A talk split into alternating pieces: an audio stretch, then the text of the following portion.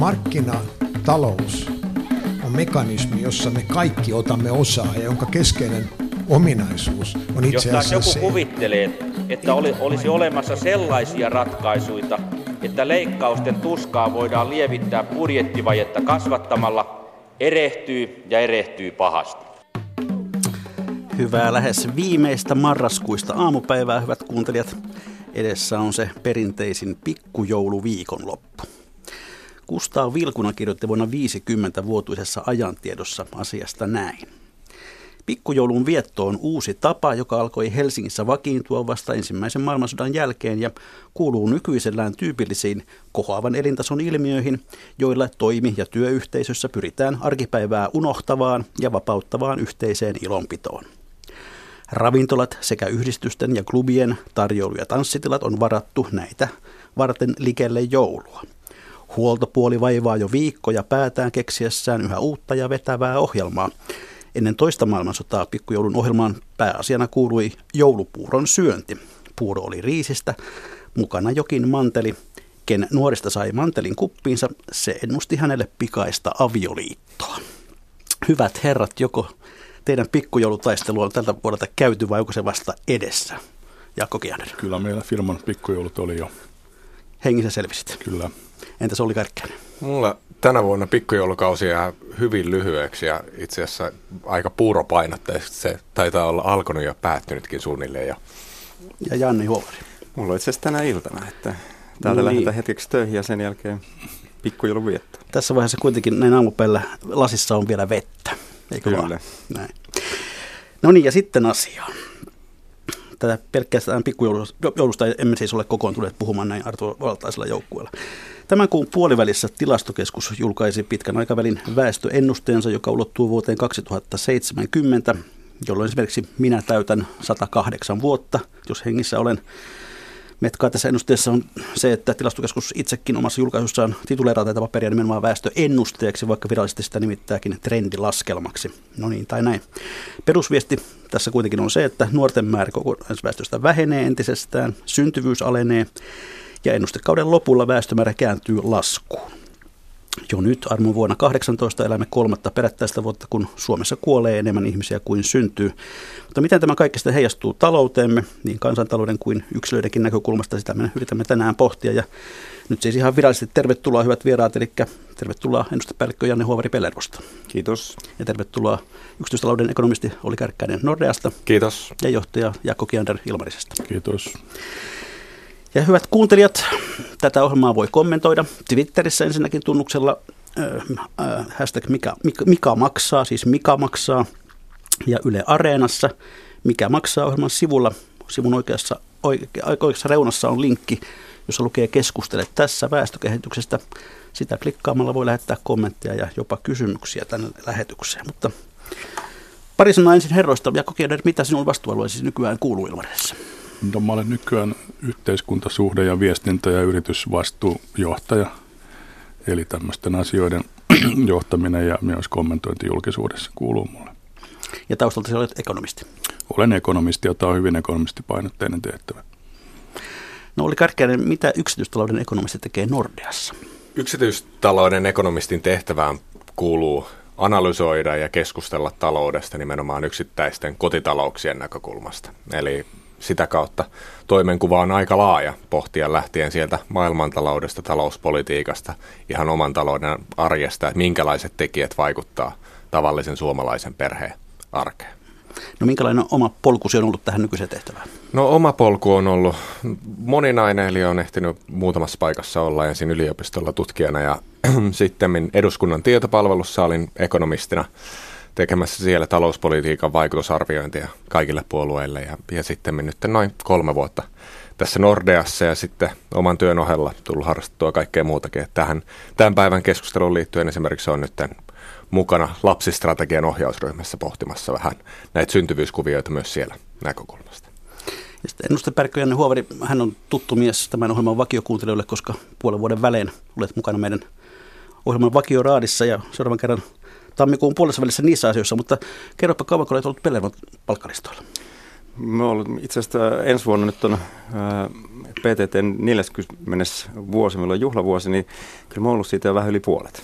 No niin, veteraani tuossa lajissa. Mennään sitten itse asiaan. Lähdetään liikkeelle tuosta tilastokeskuksen ennusteesta tai trendilaskelmasta, joka ulottuu siis sinne vuoteen 2070. Oliko siinä jotain sellaista, joka yllätti teidät? Jaakko Kiander. No, ei se tietysti nyt enää ihan yllättänyt, koska näitä viime vuosien syntyvyyslukujahan tässä on ehditty ihmettelemään jo tätä alenevaa trendiä tuommoinen seitsemän vuotta, mutta nythän se niin kuin sitten muuttui viralliseksi trendilaskelmaksi ja, ja tuli niin kuin yleiseen keskusteluun. Sitten se ei ollut sinänsä yllättävää, mutta se on musta yllättävää, että tämä ei ole pelkästään suomalainen ilmiö, vaan oikeastaan kaikissa teollisuusmaissa on samansuuntainen kehitys käynnissä ja, ja musta se herättää aika paljon kysymyksiä, että tota, semmoiset maat, joissa on maailman korkein elintaso, niin ihmiset ei sitten hanki lapsia ja sitten toisaalta taas ne maat, joissa on kaikkein huonoin elintaso, niin siellä sitten lapsia hankitaan. Oli No se, mikä ehkä itse yllätti tässä tilastossa, että tähän sisältyi poikkeuksellisen suuria odotuksia. Eli harvasta tilastosta on nähnyt mediaennakkoja, että, että Suomen pelätyin tilasto julkaistaan, seuraa hetki hetkeltä tilaston julkaisua, eli tähän asetettiin jo tosi paljon odotuksia, ja sitä kautta kaikki tiesi, että sieltä tulee todennäköisesti synkempi ennuste, ja se oli silti ehkä hieman synkempi, mitä moni ajatteli, että se osittain johtui siitä, että oletus syntyvyydestä poimittiin viime vuodelta, eikä esimerkiksi muutamalta viime vuodelta, eli siellä odotus tässä niin sanotusta trendilaskelmassa on, että se syntyvyys jää tälle nykyiselle matalalle tasolle eikä siitä korjaannu, että, mutta kuten tilastokeskus itsekin sanoi, että tämä ei ole tarkoitus olla ennuste, vaan pikemminkin heräte, eli kyse on asioista, joihin voidaan vielä vaikuttaa. Janne Huovinen. Jos sehän siinä niin kuin tavallaan työikäisen väestön määrän kehitys muuttui siitä edellisestä ennusteesta aika paljon. Että se, se, että meillä tota, väestö ikääntyy, tulee enemmän ikääntynyttä väestöä ja ikääntyneen väestön osuus väestöstä kasvaa, niin sehän me tiedettiin jo, että se ei ollut mitään uutta. Mutta sitten tämän äh, syntyvyys ennusteen laskun myötä ja sitten myös maahanmuuton, nettomaahanmuuton laskun myötä, niin meidän työikäisen määrän työikäisen väestön määrä laski enemmän kuin, kuin siinä aikaisemmassa ennusteessa. Se aikaisemman ennusteen mukaan me oltaisiin pian lasku olisi pysähtynyt, mutta nyt näyttää siltä, että se lasku jatkuu ja jatkuu. Jos me katsomme hieman pidemmällä aikavälillä näitä aiempia trendilaskelmia, niin, niin minkälaisia suuntia sieltä löytyy? No, se on monenlaisia. Yksi on ollut tämmöinen pitkään jatkunut tämä elinjään odotteen kasvu, joka on välillä vedetty aika, aika yläkanttiin, ja nythän sitä on pari kertaa nyt vähän siirrytty maltillisempaa suuntaan, että, mutta edelleen uskotaan, että väestö ikääntyminen jatkuu, mutta se, siinä on tapahtunut pientä muutosta ja toinen on sitten tämä, tämä syntyvyyden lasku, joka nyt sitten ikään kuin tuli viralliseksi näkymäksi, että se nyt olisi tämä, tämä syntyvyysluku niin matala kuin se on. Ja sitten siihen liittyy tämä myös, että maahanmuuttolukuja ei ole, ei ole nostettu ylöspäin lähinnä nyt pari viime vuoden kokemuksen perusteella. Ja tuo syntyyslukuhan on siis ensimmäistä kertaa nyt alle puolentoista mm. eli se 1,49 tarkalleen se taisi olla. Tuota, vaikka te nyt ole väestötieteilijöitä, niin, niin kuinka luotettavina te tällaisia laskelmia pidätte, joita nyt esitetään? Janne Huopanen. Ja aina hakutaan talousennusteita, että ne eivät osu oikein, niin oikeeseen, niin, niin kyllähän nämä väestöennusteet on myös, ei ne ole menneisyydessä ihan hirveän hyvin aina menneet ja niitä on korjattu ja, ne, ja toteutunut väestökehitys ei ole ollut sen mukaista. Mutta itse asiassa tässä, mikä nyt sit kannattaa äh, huomata se, että vaikka sen väestön määrän ennuste on muuttunut ja poikennut siitä toteutuneesta, ja samaten sen työikäisen väestön määrä on, on muuttunut paljon, niin itse asiassa se, joka sitten on tämän niin kuin talouden ja varsinkin julkisen talouden kannalta keskenään, se on tämä huoltosuhde, niin sen ennuste ei ole hirveästi muuttunut. Et se on pysynyt tässä niin kuin viimeisten ennusteiden aikana aika vakiona. Oli tärkeä. Mutta se on myös hyvä huomata, että sen, sen rakenne on muuttunut. Eli se syy, minkä takia esimerkiksi lyhyellä aikavälillä tämä väestöllinen huoltosuhde on hieman parempi kuin edelleen ennuste, eli huoltosuhde heikkenee hieman hitaammin, niin se johtuu nimenomaan siitä syntyvyyden laskusta. Ja, ja se, sen niin kuin positiivinen vaikutus huoltosuhteeseen, että meillä on vähemmän lapsia ja sitä kautta vähemmän huolettavia, ei ole ehkä pitkällä aikavälillä kuitenkaan aihe iloon, koska siis ne lapsiin ja nuoriin kohdistuvat menot voidaan nähdä investointeja, jotka on hieman mm. erilaisia, eli ne auttaa lyhyellä aikavälillä, mutta pitkällä aikavälillä ne paineet on entistä suuremmat, koska se ikääntyneiden osuus väestöstä kasvaa sitten entistäkin nopeammin. Joo, kyllä tämä vääristää sitä ikäpyramidia aika, aika lailla, jos tämä syntyvyys pysyy tällä tasolla, niin meillä ennen pitkään meillä ja muualla Euroopassa niin tulee tämä eläkeikäisten ja työikäisten suhde muuttumaan sanoisin kuin kestämättömälle tasolle.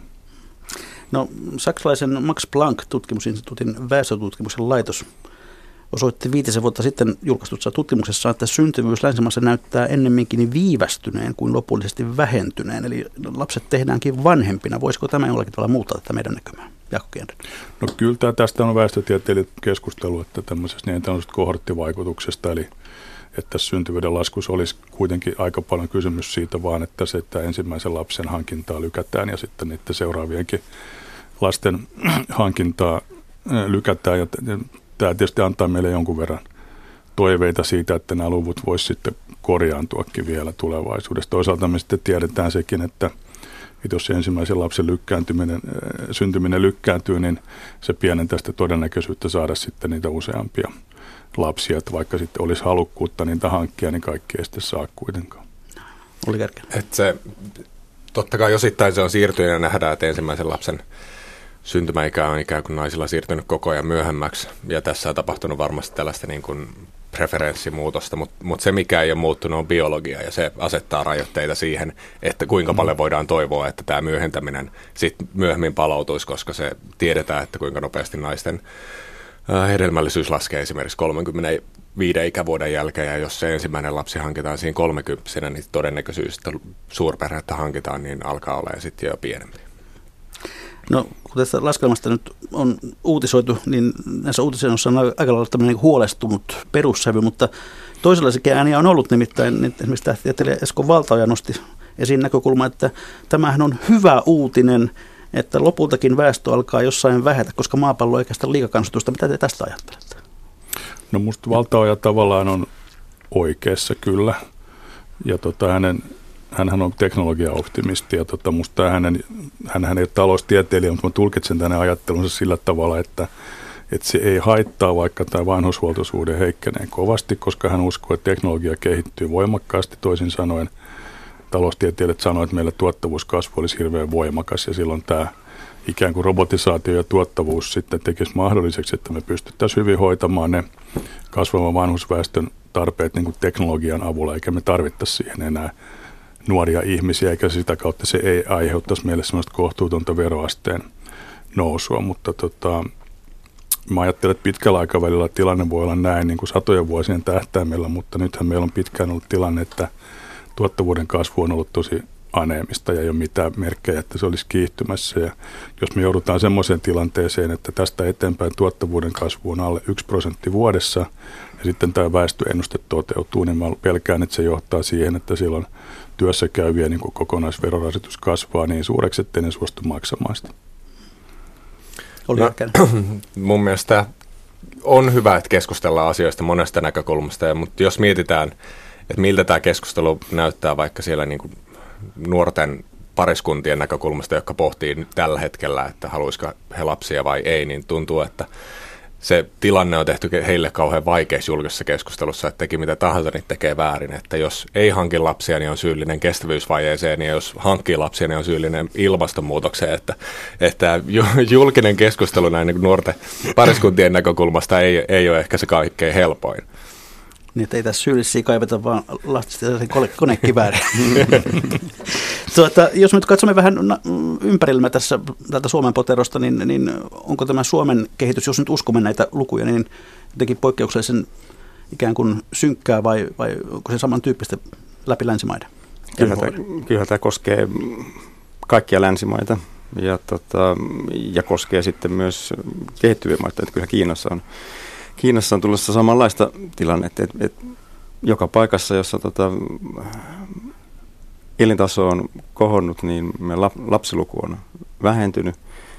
Ja, ja, ja sitten meillä on oikeastaan varsinkin länsimaan joka paikassa on tämä niinku suurten ikäluokkien, ikäluokkien tota, kohortti, joka, joka nyt tulee sitten siihen ikään, että he tarvitsevat hoivamenoja hoivapalveluita. Ja, ja tota, että kyllä tämä näkyy, joka paikassa. Tämä, tietenkin niin kuin, äh, joissain maissa, niin kuin äh, Ruotsissa, Saksassa, osittain nimenomaan tällä maahanmuutolla on, on, on pystytty hetkellisesti ainakin paikkaamaan, paikkaamaan tätä vajetta, mutta, mutta kyllähän tämä niin globaali kehitys on muut ovat samaa mieltä. Kyllä, kyllä, kyllä. tämä on globaali ilmiö. Mm. Kyllä, mutta toki tässä on niinku eroja myös, jos katsoo Pohjoismaita, niin siellä, siellä on, on esimerkiksi jossain vaiheessa Tanskassa syntyvyys lähti uudestaan nousuun. Ja toki jos katsoo pidemmän aikavälin trendejä, niin kyllähän Suomessakin syntyvyydessä on ollut isoja vaihteluehtoja sekä alas että ylös. Eli jos haluaisi olla optimisti, niin voisi mm. nähdä, että tämä 1,49, mikä nyt tällä hetkellä on, niin että se jossain vaiheessa siitä vielä itsestäänkin nousee, mutta mm. sen varaan ei kannata laskea. No kuinka paljon sitten mm, voimme tässä syyttää, tätä, kun puhutaan laskevasta syntyvyydestä, niin koko tämä meidän taloussysteemimme, joka, joka tuottaa pätkätyötä ja epävarmuutta ja johtaa siihen, että ihmiset eivät uskalla suunnitelmaa elämänsä pitkällä tähtäimellä?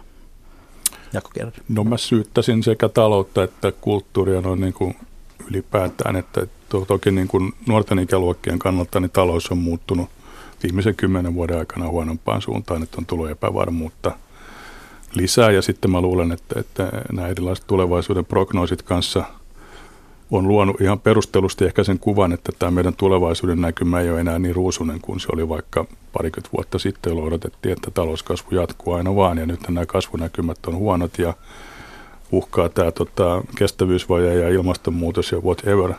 Eli tota, jos nuoret ajattelee elämän suunnittelua, niin siinä näkyy enemmän niin kuin uhkatekijöitä kuin aikaisemmin. Ja sitten kulttuurisia tekijöitä on sitten tietysti ehkä tämä niin kuin pitkittynyt nuoruus on toinen juttu, että halutaan panostaa siihen omaan elämään ja pelätään, että lapset tulee ja pilaa sen sitten jotenkin. Ja, ja sitten on myös tämä ilmastoahdistus, mistä on myös puhuttu, että kyllä sekin joillakin on semmoinen tekijä, että, että pelätään sitä ilmastonmuutosta niin paljon, että ei uskalleta lapsia hankkia, mutta se on vähän se, semmoista, että niin kuin tehdään itsemurha kuoleman pelon takia, niin yhtä järkevää. Oli Kärkkäinen. No mun mielestä tässä on hyvä erottaa niin kuin kaksi eri syytä syntyvyyden laskea. ensimmäinen on se, minkä Jahke mainitsi, että meillä on osittain tapahtunut ihan aitoja niin kuin ihmisten preferenssimuutoksia. Että meillä on entistä suurempi osa nuorista, jotka ilmoittaa, että he ei halua ollenkaan lapsia. Ja, ja sitten ne, jotka haluaa lapsia, niin ilmoittaa, että he haluaa vähemmän lapsia. Ja tämä on asia, että jos aidosti ihmisten niin kun halut on muuttunut, niin se on tekijä, johon julkisen sektorin ei pidäkään yrittää puuttua siihen, että haluaako ihmiset lapsia vai ei. Mutta se, se, mihin sit voidaan vaikuttaa ja voidaan osittain niin kuin myös työelämällä vaikuttaa, on se, että, että ne ihmiset, jotka haluaa lapsia, niin saisi niitä lapsia. Ja että siinä ei olisi niitä taloudellisia rajoitteita. Ja toki jos me muutetaan meidän taloutta ja työelämää vaikka perhe- tai lapsiystävällisemmäksi, niin sillä voi olla myös vaikutusta sit siihen, että, että haluaako ihmiset lapsia vai ei. Mutta se ei ole se ensimmäinen kohta, mihin pitäisikään yrittää puuttua, vaan enemmän siihen, että ne, jotka lapsia haluaa, niin, niin saisi sen toivomaansa lapsiluvun. Janne Huoveri. Joo, tuo ihan totta, että tota, ei julkisen varrella eikä kenenkään muunkaan niin kuin pidä yrittää hyvin voimakkaasti nyt vaikuttaa siihen, että me, mitä ihmiset haluavat tämän lastensaannin suhteen. Ää, ja mä en usko, että me niin kuin sen syntyvyyden kautta myöskään ihan hirveästi pystytään niin kuin muuttamaan tätä. Että kyllä meillä joka tapauksessa luultavasti syntyvyys tulee olemaan aika alhainen, vaikkei se nyt ole, pysyisikään niin kuin tässä nykyisessä pohjassaan. Että mä usko, että me syntyvyyden kautta tätä ongelmaa ratkaista, että kyllä me sitten täytyy niin kuin niitä muiden, muiden keinojen kautta miettiä. Onko ne, jotka miettivät tätä pitkintöä nuoruutta ja näin päin niin voi kertoa terveisiä, että kyllä oman pojan syntymä on ollut minun elämäni tärkeä tapahtuma tähän mennessä.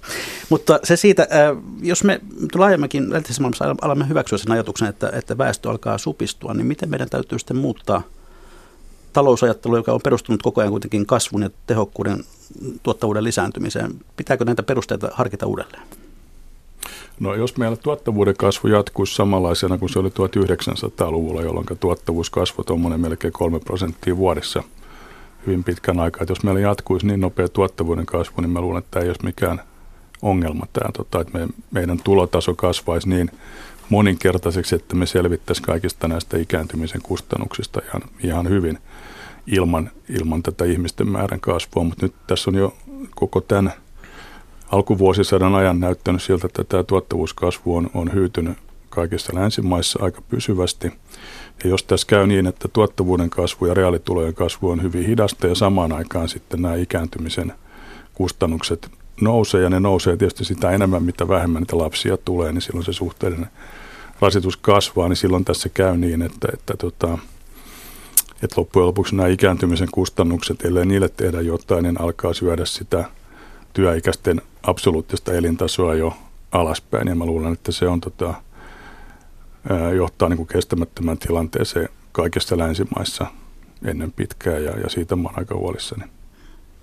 No, kun väestö ikääntyy, niin, niin talouskehityksen varmaan vaikuttaa myös se, että, että ikään kuin tuotantorakenne painottuu ehkä enemmän palvelualoille, jossa tuottavuus on tyypillisesti ollut keskimääräistä pienempi. Eli tässä, onko tämä joku tällainen ikään kuin sellainen negatiivinen kehä, jolle tässä voidaan joutua? Janne Huovinen. Mm, mm, se on to, toki riski, mutta tota, sitten täytyy myös muistaa se, että kun tämä nimenomaan on, nimenomaan on niin kuin globaali ilmiö ää, ja tämmöinen rakenteellinen muutos, niin sitten kuitenkin talous on yleensä aika hyvä myös sit sopeutumaan ää, uusiin haasteisiin. Ja, ja, ja tämän tuottavuuden kasvun näkymät, että me, siitä aika erilaisin tavalla näkymiä. Että osa on sitä mieltä, että robotit ja automatisaatio tulee ja vie meidän kaikki työt, eli mikä tarkoittaa sitä, että työn tuottavuus kasvaisi ihan huimasti. Ja, ja sitten on toiset, toiset taas nimenomaan pelkää sitä, että tuottavuuden kasvu on täysin pysähtynyt ja me ollaan itse asiassa niin kuin uusia keksintöjä tulee hitaampaa tahtia ja, ja tota, että et tuottavuuden kasvu jää pysyvästi alhaisemmaksi. Totuus varmaan löytyy jostain siitä välistä, mutta kyllä me niin nähdään myös niin empiirisesti se, että niissä maissa ja itse asiassa myös niillä alueilla, jossa työikäisen väestön kasvu on ollut hitainta tai jopa laskenut, niin niissä on myös investoitu eniten esimerkiksi roboteihin. Eli sillä on korvattu tämä työvoiman, työvoiman saatavuuden ongelmia. Ja kyllä se niin kuin osittain, osittain varmaan ratkaisu, mutta, tota, mutta kyllä me sitten täytyy miettiä myös sen ää, työn tarjonnan kannalta, milloin työllisyysaste on, on tota, sitä voidaan nostaa hyvin, varsinkin me Suomessa. Et, et, et, et meidän täytyy niin monelta kantilta taklata tätä ongelmaa ennen kuin lähdetään ratkomaan tätä ongelmaa, niin, niin pelotellaan nyt vielä vähän lisää. Eli tuota, jos, jos lähdetään sieltä tämän tilastokeskuksen trendilaskelma pitää paikkansa, niin jos mietitään Suomea niin yhteiskuntana, niin mikä täällä tulee muuttumaan? Olli Kärkkäinen. No ensimmäisenä tulee muuttua, joka tulee muuttua aika nopeasti. Monesti puhutaan eläkejärjestelmässä, mutta missä näkyy aika paljon nopeammin on koulujärjestelmä. Et jos mietitään, että tänä vuonna seitsemänvuotiaita ehkä koulun aloittavia on noin 62 000, niin kuuden vuoden päästä niistä on, niitä on 10 000 vähemmän, eli 52 000. Ja se on aika iso muutos meidän koulujärjestelmälle. Vielä kun otetaan huomioon, että ensi syksyllä saadaan tuore päivitys alueelliseen väestöennusteeseen, ja siitä tulee todennäköisesti, että entistä suurempi osa näistä lapsista on täällä Etelä-Suomessa. Ja jos katsotaan kunnittain, niin se, että mitkä on vaikka meidän varhaiskasvatuspalveluiden tai koulupalveluiden niin kuin tarve muutaman vuoden päästä, niin se on sellainen, joka iskee varmaan kuntiin ensimmäisenä. Että siellä tämä syntyvyyden lasku näkyy ensin. Ja se, että, että meillä tulee siellä vähemmän tarvetta ja mitä, se näkyy niin kuin paljon nopeammin kuin missään muualla. Eli tyhjiä kouluja ja, ja YT-neuvotteluja opettajille.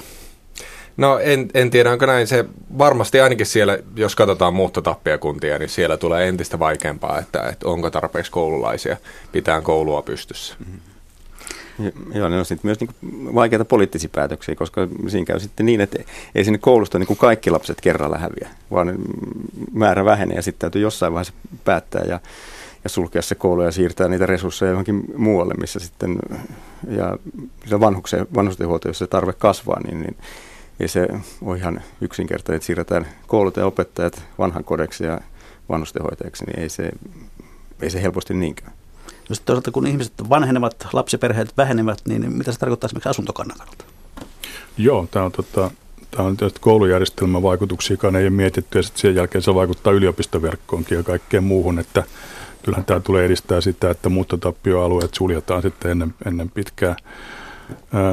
Sitten asuntomarkkinoihin tämä tietysti vaikuttaa sen, että perheasuntoja ei tietenkään tarvita samalla tavalla, tarvitaan niitä sinkkuasuntoja paljon lisää ja tämähän on alkanut näkyä jo meidän asuntomarkkinoilla sillä tavalla, että niin kuin perheasuntojen markkinat on tavallaan romahtanut ja tota, näitä kaupunkikeskustojen pienasuntojen hinnat on kehittynyt kaikkein parhaiten, että niihin, niihin kohdistuu voimakas kysyntä. Ja se on tietysti tyypillistä ikääntyvälle yhteiskunnalle, että ikääntyvät ihmiset haluaa asua ehkä vähän tiiviimmin ja sitten palvelujen äärellä keskitetysti ja helposti. Ja sehän tarkoittaa, että tämä koko asuntomarkkinan näkymä on tässä jo nyt muuttumassa. Mutta sitten jos ajattelee sitä tulevaisuutta pitämällä, niin tämä kehitys johtaa siihen, että Suomesta tulee tämmöinen Euroopan Japani.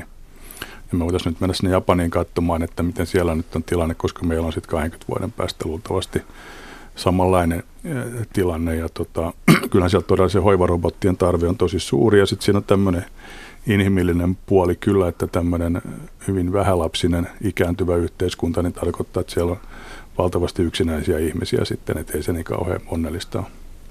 No, kun tämä Japani tässä mainittiin, niin tuota, onko jotain, mitä me voisimme Japanista oppia välttääksemme jotain, tai, tai onko se jotain hyvää opittavaa? Tuntuu, että Japanissa on pikemminkin pyritty löytämään Suomesta oppeja, että nyt just luin lehdestä juttua, kuinka siellä kokeillaan suomalaista neuvolajärjestelmää. Että en tiedä, onko siellä, kun aikaisemmin puhuttiin, että on globaali ilmiö, esimerkiksi syntyvyyden lasku ja siitä tulee väestönmuutos, ja tätä on yritetty kaikissa länsimaissa eri lailla taklata. Enkä ole vielä löytänyt, että mikään maa olisi löytänyt mitään ihmelääkettä tähän. Että kyllä, jos Suomi sen innovoinnissa varmasti on sellainen, mm. jolla riittää vientimenekkejä. No tuota niin, miten sitten käy tämmöisen yleisen taloudellisen toimeliaisuuden, jos, jos käytettävissä oleva työvoima alkaa supistua? Tarkoittaako se, että olemme sekin ikuisen nollakasvu- ja laman kierteessä? Niin se on tietenkin huolestuttava, jos se sitten tavallaan menee niin kuin yritysten odotuksiin, että, että, että turha tänne on investoida mitään. Että, että, että investoidaan sitten mieluummin jossain muualla. Että eihän me sinänsä niin kuin mikä itse tarkoitus, että, että, että tuotannon täytyisi Suomessa kasvaa. Se on tärkeää, että se tuotanto kasvaa per capita, eli suhteessa siihen väestöön. Että jos meidän väestö, väestö tota, määrä vähenee, niin meillä sitten ää, tuotannon tarvitse kasvua sen nopeammin. Mutta nimenomaan se on niin, sitä kautta, jos sitten yritykset näkee, että, että täällä, tänne ei kannata investoida, koska täällä ei ole työvoimaa tarjolla, niin, niin että se niin kuin tavallaan ylemmäärin meidän talouden kehitys, tänne näkymä, talouden kehitysnäkymät on pessimistisempi. Mutta tässä on tietenkin taas se, että, että kun tämä on se globaali ilmiö, niin välttämättä sitä työvoimaa tar- ei ole tarjolla muuallakaan, että, että, että ainakaan koulutettua työvoimaa. No tuota, tällä hetkellä arviolta kai noin 44 sadasta suomalaisesta tekee palkkatöitä jos tämä luku laskee, niin, niin mitä sitä seuraa? Ja voi, kuinka paljon se voi laskea, tämä kestämisen? No musta ei kovin paljon voi tietysti, ei saisi laskea, mutta kyllä tämä väestöennuste tietysti johtaa siihen, että ellei työllisyysaste nouse, niin sehän laskee sitten pariskymmenessä vuodessa aika paljon heikkenee tämä, tämä taloudellinen elatussuhde. Ja siinä aina on lääke sitten on, että, että sen niukkenevan työikäisen väestön työllisyysasteen pitäisi nousta aika paljon, että pystyttäisiin kompensoimaan ja sillä toki päästään eteenpäin jo aika paljon, mutta sekään ei voi määrättömiin nousta sitten se työllisyysaste. Sitten kun se alkaa olla 80, niin sitten siinä alkaa tulla katto vastaan. No sitten katsotaan yleisemmin kun meidän kansantaloutta, niin sen, sen tämänhetkistä tilaa, me puhumme paljon kestävyysvajeesta ja, ja, ja vel, velkaongelmasta, niin niin onko se sellaisessa tilassa, että se, se kestää nämä ennakoidut muutokset väestössä vai, vai tarttisiko tehdä nopeasti jotain? No, se, tällä hetkellä, niin kuin jos mietitään kestävyysvajetta, josta nyt joulukuussa saadaan valtiovarainministeriöltä tuore arvio, että sitten sit saadaan niin kuin lukuja pöytään, mutta, mutta se miltä tämä näyttää, niin, niin lyhyellä aikavälillä muutos ei ole niin dramaattinen juurikin sen takia, koska, koska se niin kuin la, lapsihuoltosuhde paranee koska lapsia on vähemmän. Eli, eli itse kestävyysvajeeseen todennäköisesti ei mitään dramaattista tule lyhyellä aikavälillä, mutta se ei, ei tarkoita sitä, etteikö pitäisi tehdä. Ja kyllähän jos miettii, että kuinka pitkään nyt tästä kestävyysvajeesta on jo puhuttu ja miettii, että kaikki uudistukset, joita viime aikoina on tehty, niin liittyy jotenkin tähän väestörakenteen muutokseen. Kaikki sote-uudistukset, puhutaan nyt sosiaaliturvauudistuksesta. Kaikki osittain liittyy siihen, että meillä tulee isoja muutoksia suurilta osin niin kuin meidän väestörakenteen muutoksen takia, että ei, uudistamisen tarve ei ole kadonnut mihinkään. No sitten se iso kysymys, eläkejärjestelmät. Tässä on puhuttu paljon siitä, että tuota, Jotkut ovat kritisoineet sitä, tuota, että on törkeää, että lapsista puhutaan ainoastaan vain meidän eläkkeelle maksajina ja ollaan huolissamme siitä, että onko heitä tarpeeksi maksamaan niitä. Mutta Jaakko Kiander, maksetaanko meillä kunnon eläkkeitä vielä 2070? No, sitähän ei voi tietää. Kyllä tässä on riski, että ei makseta. Kyllä ne viime kädessä ne lapset ne eläkkeet maksaa, vaikka sitä ajatusta ei ehkä ei haluttaisi kuulla, mutta tota, jos ei kukaan hankin lapsia, niin kyllä ne eläkkeet jää sitten maksamatta loppujen lopuksi. Että meillä on tilanne se, että meillä on niistä tulevista eläkkeistä etukäteen rahastoitu tuommoinen noin 30 prosenttia. Ja jos rahastointi toimii niin kuin on oletettu, niin silloin se 30 prosenttia voidaan kattaa näillä etukäteissäästöillä, mutta ajatushan on, että se loppu 70 prosenttia niin rahoitetaan aina, aina sen hetkisen työvoiman eläkemaksuilla. Ja siinä mielessä on aika tärkeää, että kuinka suuri se työvoima siellä tulevaisuudessakin on. Ja tässä kun tehtiin 2014 neuvotteltiin tätä nykyistä eläkeuudistusta, joka nyt on voimassa, ja sen, niin sen hetkisen väestöennusteen perusteella tilanne näytti aika hyvälle, että meillä olisi ollut tämä rahoitus tasapainossa niin kuin melkein koko vuosisadan ajan, mutta nyt tämä väestöennusteen heikentyminen näin paljon, niin kyllä muuttaa tämän kuvan, että meillä alkaa tulla ongelmia siellä eläkkeiden rahoituksessa 2050-luvun jälkeen. No se on aika kaukana, se tarkoittaa sitä, että meillä ei nyt ole mitään hätää tässä. Ja minusta tämä pitäisikin miettiä niin, että meillä on hyvin aikaa tässä miettiä, että mitä tehdään ja minkälaisia uudistuksia lähdetään tekemään, mutta, mutta sanoisin, että seuraavan hallituksen työpöydällä tämä kysymys tietysti täytyy olla. Joko Kianderin malli on olemassa, mihin suuntaan veisit tätä asiaa? No kyllä mä lähtisin hakemaan, että pitäisi saada tämä väestökehitys käännettyä parempaan suuntaan, että musta se on kovin onnetonta, jos lähdetään ratkomaan tätä sit sillä tavalla, että lähdetään taas heikentämään niin kuin tulevia eläkeetuuksia. Koska se on tietysti yksi vaihtoehto sitten tasapainottaa järjestelmä, mutta se haluaa sitten nuorille entistä huonomman tulevaisuuden näkymän, että, että te ette saa mitään eläkettä ja muuta, mikä sitten voi edelleen ruokkia tätä kehitystä. Sitten ei taaskaan uskalleta hankkia lapsia ja sitten muutetaan jo muualle töihin ja näin, että kyllä tässä pitää saada käänne tämmöisen perustellusti positiivisen näkymän rakentamiseen, että edessä ei ole kurjuutta ja leikkauksia, vaan tota, kasvua ja hyvinvointia. No siis tämä edellinen eläkeuudistus tarkoitti sitä, että, että kakkua tuli meillekin kaikille noin kaksi vuotta lisää. Kuinka paljon eläkeikää pitää sitten 65 vielä nostaa ennen kuin ollaan tuolla vuodessa 2070? No nyt nykymallin mukaan sitä ei tiedetä, että se riippuu siitä, että jos elinajan pituus tässä vielä sitten kasvaisi voimakkaasti, että tämä tuleva e- eläkeiän kehitys on, on sidottu tähän elinajan odotteen kehitykseen. Ja tietysti jos elinajan odote nousisi kovasti, niin silloin tota, tietty osa siitä noususta menisi sinne eläkeiän nousuun, mutta mä itse vähän skeptinen sen tota, elinajan odotteen voimakkaan kasvun suhteen, koska siinä on tullut takaiskuja jo nyt monessa maassa tähän asti, että tota, elinajan odotekaan ei ole enää noussut sillä tavalla kuin vanhoina hyvinä aikoina. voi olla, että tämä väestön ikääntyminen tässä mielessä rauhoittuu, ettei sitten eletäkään pidempään, jolloin ei tule painetta sitten nostaa sitä eläkeikää. No entä Olli Karkkinen, Janne Huovinen, minkälaisia paineita te näette eläkejärjestelmään? No kyllä, kyllä paineita tulee väistämättä ja eläkejärjestelmästä on itse sitä väestöennusteen jälkeen puhuttu mun mielestä poikkeuksellisenkin paljon ajatellen, mm.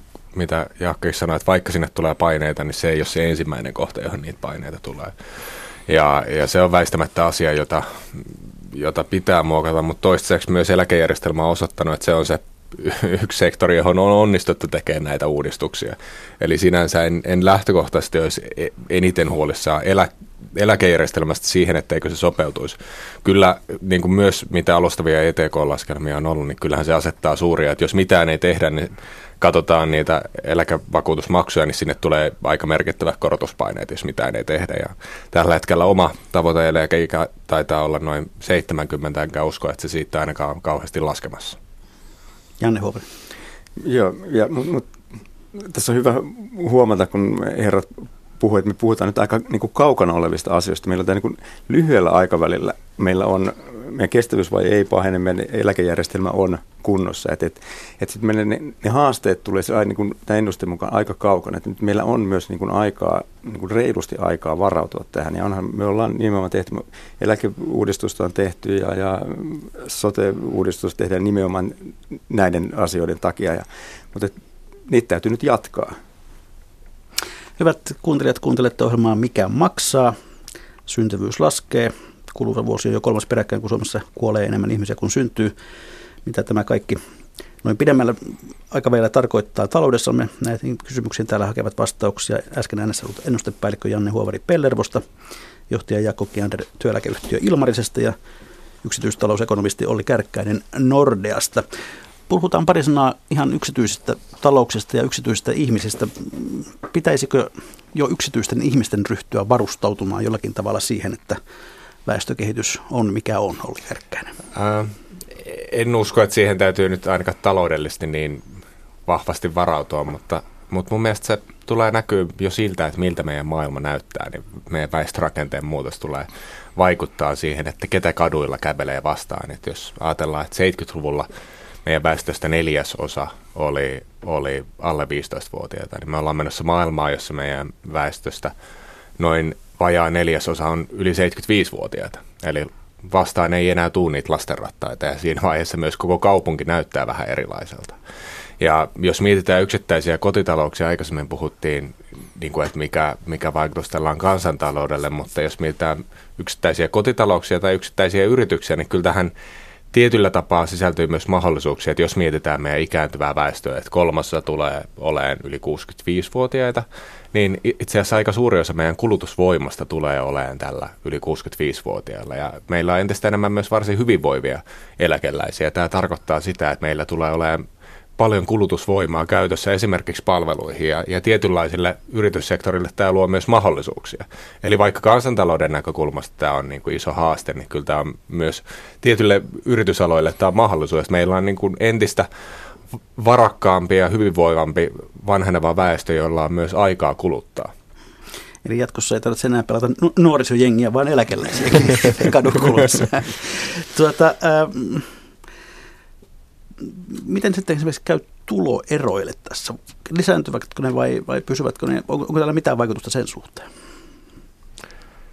Ää, se on varmasti hankala kysymys. Että, että totta kai siinä määrin, kun meidän eläkeikäisen väestön osuus kasvaa, niin sehän alkaa heiluttelemaan aika paljon sitä, miltä meidän tuloerot näyttää. Eli, eli koska eläkkeet on jonkin verran tasaisemmin jakautuneita kuin vaikkapa palkat, niin se voi lähtökohtaisesti jonkin verran tasoittaa.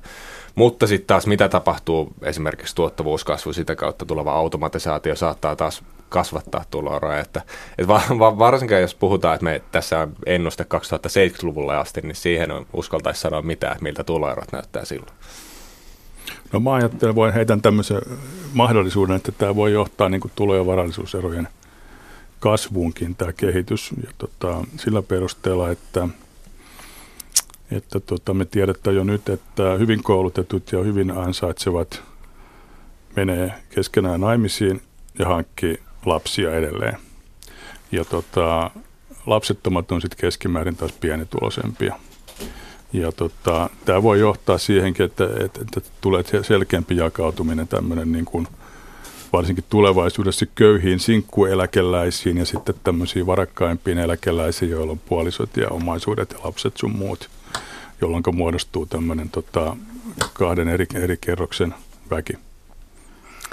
Tuota niin, jos nyt tähän asti olemme sitten maalailleet niin sanotusti piruja seinille ja, ja sitä, tuota, että olet kauhean huolissamme, että, se käy vielä huonosti, niin tuota, ehkä nyt olisi hyvä siirtyä siihen vaiheeseen, että pohditaan vähän, että mitä nyt sitten oikeasti tarvitsisi tehdä. Tässä jo äsken Japania sivuttiin, mutta ilmeisesti niin kuin tällaista mitään selkeää niin kuin mallimaata, josta voisimme kopioida, että mitä tarvitsisi tehdä, niin ei oikein taida olla. Kaikki ovat samassa veneessä, vai kuinka?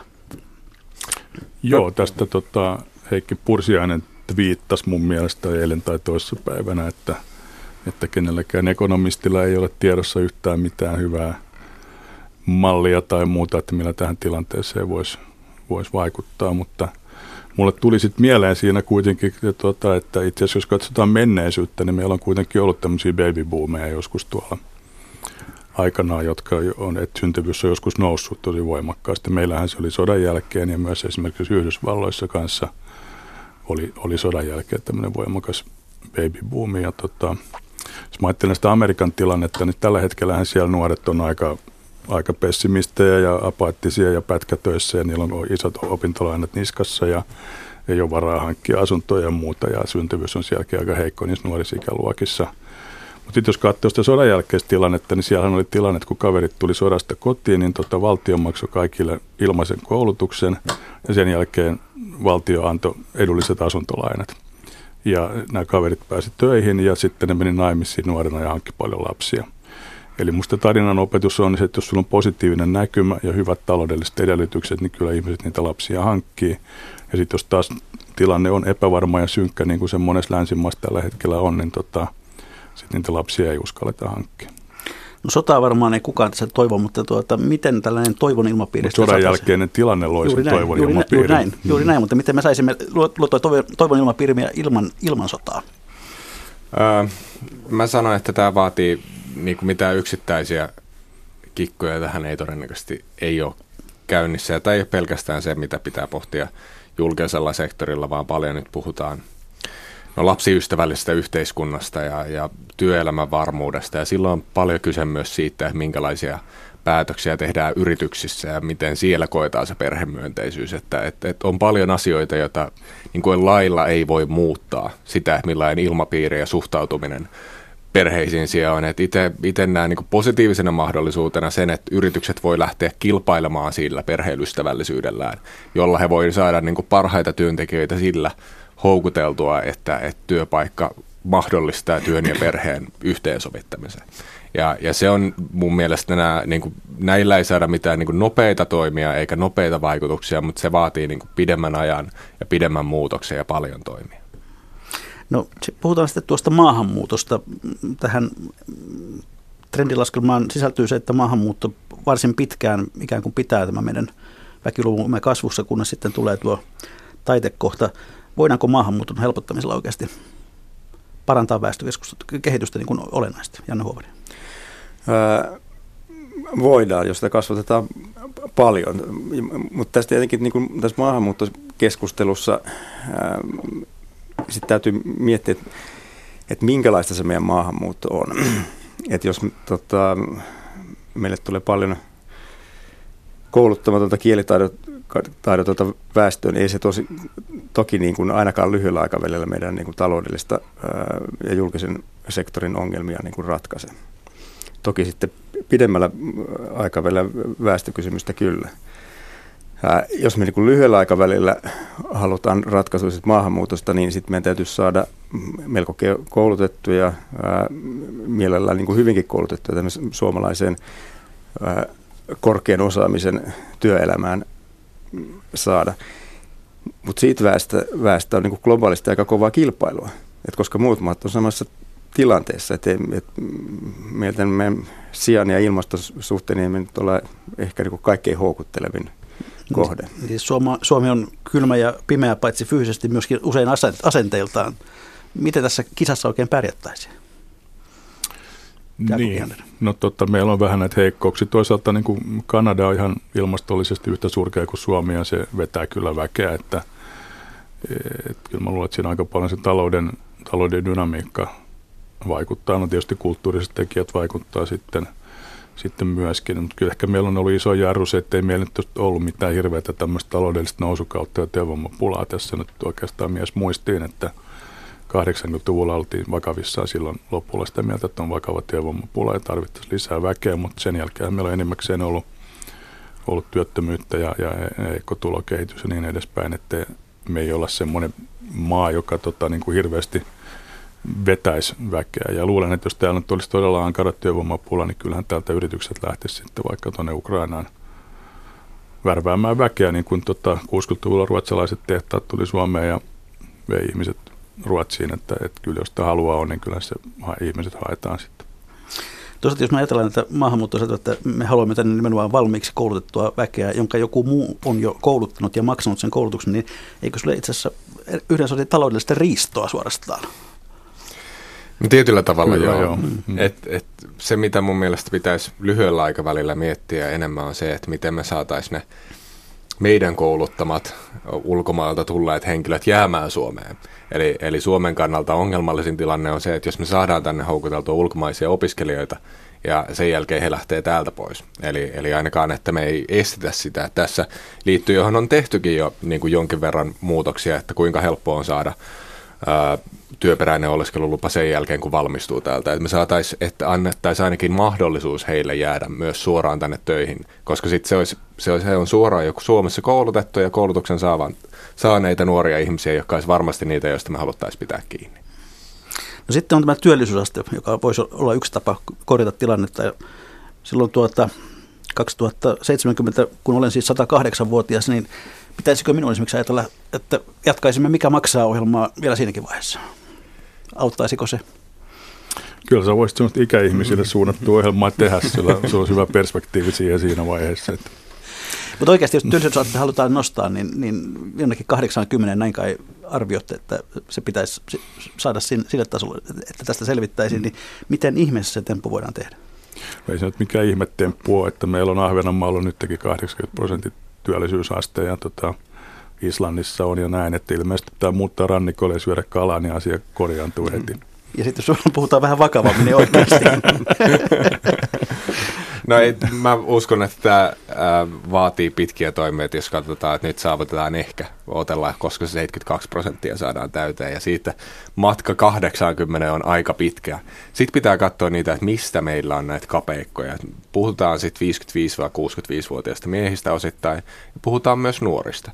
Eli miten saadaan aikaustettua sitä, että ihmiset toisaalta valmistuisi nopeammin ja pääsisi aikaisemmin työelämään ja saataisiin estettyä syrjäytymistä. Että mun mielestä täytyy tehdä hyvin moneen sektoriin muutoksia. Että näitä jos kaivetaan vanhoja raportteja, niin sieltä löytyy niitä ehdotuksia kyllä. Et esimerkiksi miten saataisiin opiskelijat voisi siirtyä työelämään jo pelkällä kandipapereilla, eikä kaikki tekisi enää maisteria. Niin tämä voisi nostaa siellä niin kuin alkupäässä sitä työllisyyttä yhtenäisemmän. Janne Joo, jos katsoo vähän niin kuin esimerkkiä naapurimaasta, mm, Ruotsista, jossa työllisyysaste on, on lähes siellä 80. Et meillähän, jos, jos me saataisiin nostettu sen 75 prosenttiin, niin meillä silloin voisi olla työllisiä 2040 suurin piirtein saman verran kuin nytten, koska se työikäisten väestön määrä vähenee. Ja sitten jos mennään siitä ylöspäin, niin sitten me pystytään kasvattaa sitä työllistenkin määrää tämän uuden väestöennusteen mukaan.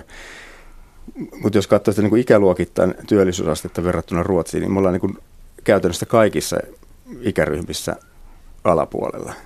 Ja, ja itse asiassa kaikkein eniten niin miehillä.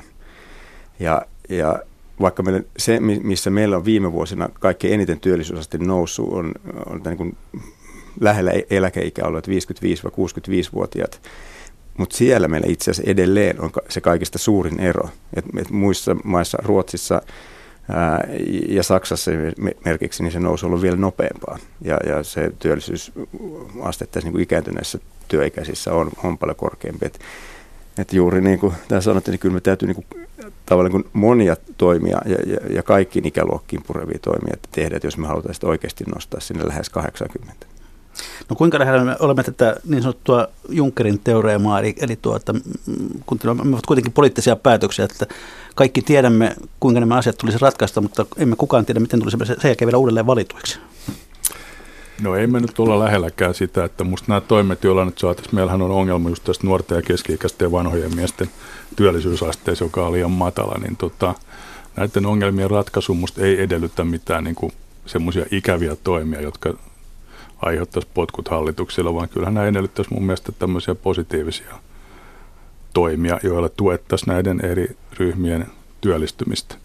En usko, että siitä nyt kukaan mieltään pahoittaisi hirveästi, jos syrjäytyneitä nuoria ohjattaisiin aktiivisemmin työmarkkinoille tai sitten ikääntyneitä, joilla on vähän kremppaa ja muuta, niin osatyökykyisiä, niin tuettaisiin heidän vaikka osa-aikaista työllistymistä tai muuta, niin tota, luulen, että tämmöinen, tämmöinen tota, pääministeri voisi jopa tulla uudelleen valittua.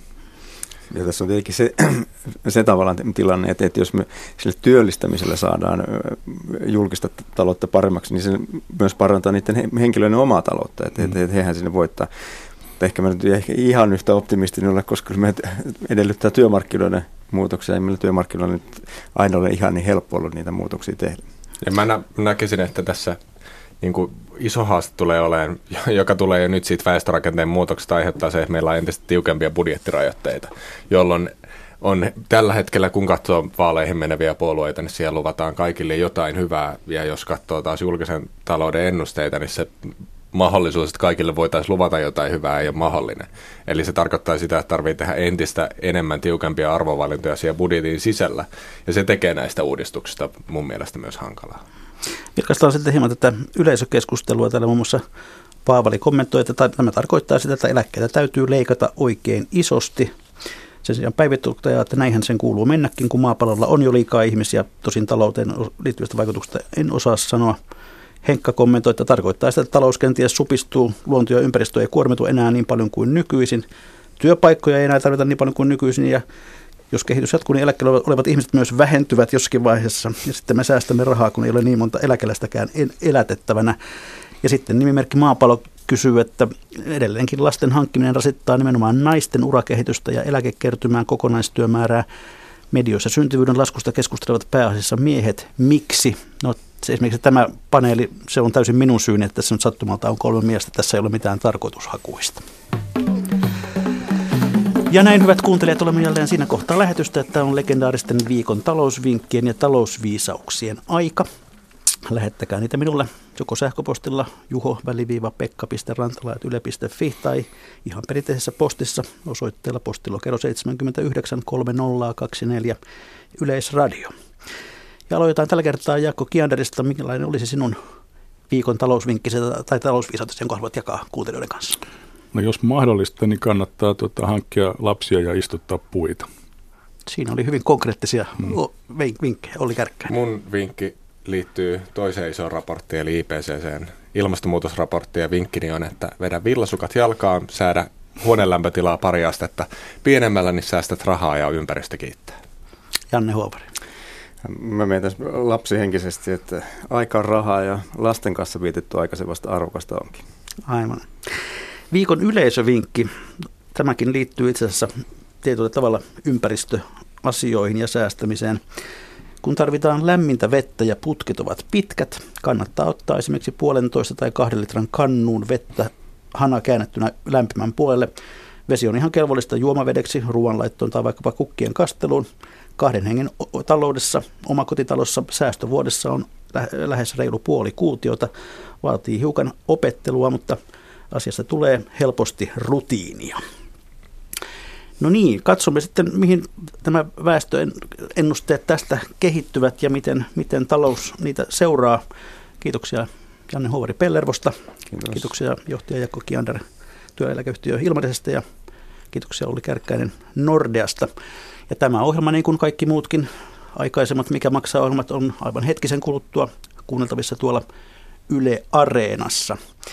Ja ensi viikolla sitten ei ihmetelläkään sitä, että mikä maksaa, sillä viikon päästä on itsenäisyyspäivä. Ja minäkin loikkaan vaihteeksi tuonne TVn puolelle, sillä itsenäisyyspäivän ohjelmistossa TV yhdessä kello 14 on vuorossa ohjelma itse asiassa kuultuna, jonka päähenkilö on tällä kertaa itsenäisyyspäivään hyvin sopivasti kenraali Gustav Heglund. Eli mikä maksaa, sitä me ihmettelemme kahden viikon kuluttua.